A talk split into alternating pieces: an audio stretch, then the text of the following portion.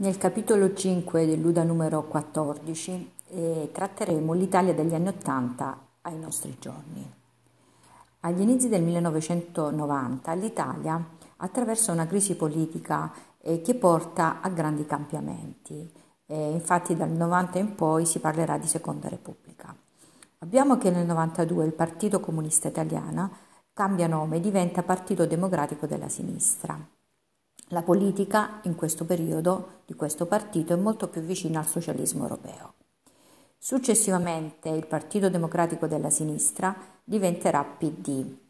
Nel 92 si scopre la corruzione e si inizia quindi un lungo processo denominato da Gentopoli Mane Pulite. Si scopre che il sistema economico e politico italiano è molto corrotto. Il segretario del Partito Socialista Italiano, Bettino Craxi, in questo periodo viene arrestato e condannato. È così che il Partito Socialista Italiano, non avendo più un segretario, si scioglie. La DC cambia ulteriormente, cambia il nome e mm, diventa Partito Popolare Italiano. Nel 92 alle elezioni trionfa la Lega di Umberto Bossi. Cosa propone nel suo piano? Vuole la, la secessione, lui considera lo Stato inefficiente e molto costoso. Vuole la secessione del nord dal resto d'Italia. Nel 92 la mafia dichiara guerra allo Stato. Ci sono numerosi attentati, ricordiamo quello di Falcone, quello di Borsellino. Nel 93 ci sono le bombe a Firenze, a Milano, a Roma, tutte ad opera della mafia. E successivamente al 92 si creano in Italia due schieramenti politici, uno di centrodestra e l'altro di centrosinistra.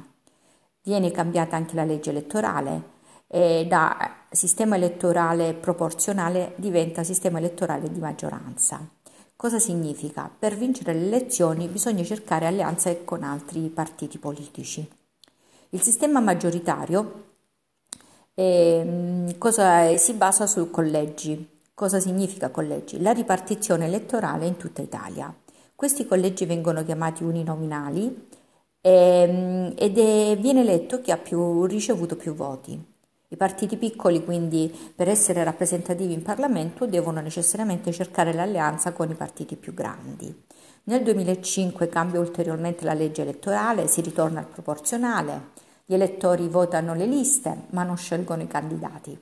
Nel 1994 nasce Forza Italia, eh, il cui capo è Berlusconi, è un partito di centrodestra e cerca alleati con la Lega e con questa alleanza si vince le elezioni.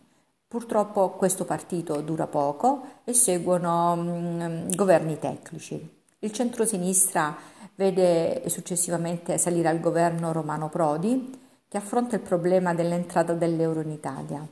Nel 2008 Berlusconi diventa per la quarta volta presidente del Consiglio Segue poi Mario Monti e durante il periodo di Mario Monti l'Italia sta attraversando un periodo di crisi economica e Mario Monti resta in carica sino all'aprile del 2013.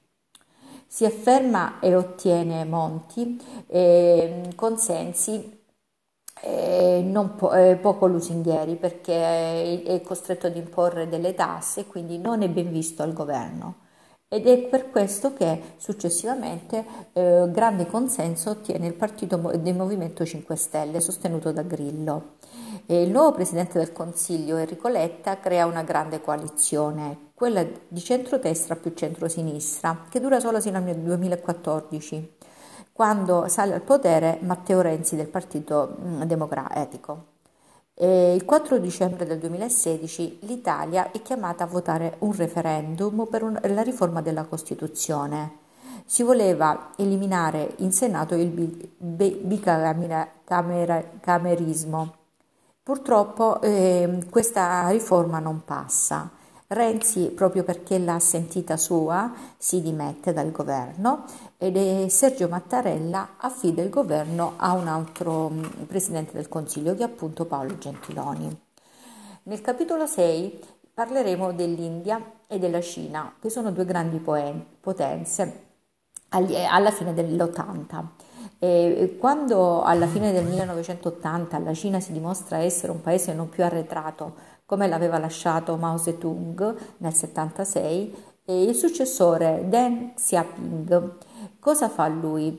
Permise la, liber- la liberalizzazione economica e lo sviluppo capitalistico. Il paese quindi si sviluppa in tutti i settori e ci sono investimenti stranieri. Sul piano politico non si intravedevano più in Cina aperture democratiche. Gli studenti quindi iniziano a manifestare a Pechino perché chiedono più libertà, più democrazia. E si conta che tra il 15 aprile e il 4 giugno in piazza Tiananmen c'è un ritrovo di studenti e intellettuali. La ribellione purtroppo viene stroncata dai carri armati, ci sono tantissimi morti, tante persone fatte prigioniere. La Cina continua però a crescere a livello economico e riesce anche a superare gli Stati Uniti ma all'interno dello Stato vi è un regime oppressivo dominato solo da un partito. In India invece si assiste ad uno sviluppo economico e i rapporti dell'India con la Cina sono più distesi. Cresce molto a livello economico l'India ed è uno Stato democratico, anche se al suo interno ci sono problemi di fanatismo religioso, conflitti etnici, corruzioni e tensioni con Pakistan per la regione del Kashmir.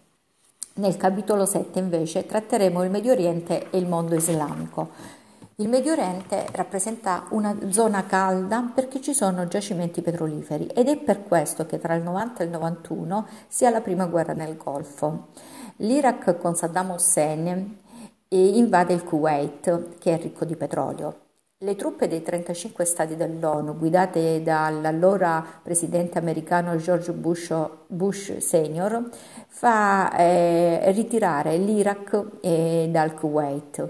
Aumentano i movimenti islamici radicali guidati da Saddam Hussein e si crea quindi una rete terroristica. Nel 98 furono attaccate le ambasciate statunitensi in Kenya e in Tanzania. Ci sono centinaia di morti. Poi tutti questi attentati vengono rivendicati da Al-Qaeda, che è un'organizzazione appunto guidata da Osama Bin Laden. L'11 settembre del 2011 negli Stati Uniti c'è una, una, un evento catastrofico perché eh, questa organizzazione di Al-Qaeda colpisce gli USA con quattro aerei, due sulle torri gemelle che provocano la morte di 2603 persone, uno sul Pentagono e uno verso la Casa Bianca che però viene deviato. George Bush senior decide quindi di dichiarare guerra al terrorismo e attacca l'Afghanistan e il regime dei talebani. Bin Laden si nasconde per molti anni. Nel 2003 gli USA attaccano l'Iraq.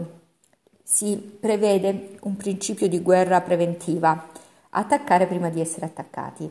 I paesi nati non condividono tutto ciò che gli Stati Uniti avevano in mente di fare e, e, non partecipano a questo attacco al terrorismo dichiarato dagli Stati Uniti. L'Italia manda delle truppe, ma le manda per missione di pace, per mantenere la pace all'interno dell'Iraq. Nel 2011 le truppe USA si ritirano, l'Afghanistan diventa roccaforte di ISIS e da Stato islamico si, e diventa Stato islamico nel 2014. Alcuni movimenti islamici hanno dato vita ad una serie di proteste, la cosiddetta primavera araba, e vogliono che si instauri la democrazia sui loro territori. Nel, tra il 2015 e il 2016 si susseguono una serie di attentati di matrice islamica, ad esempio Charles Hebdo a Parigi, il massacro di Bruxelles, di Nizza a Berlino e tanti altri.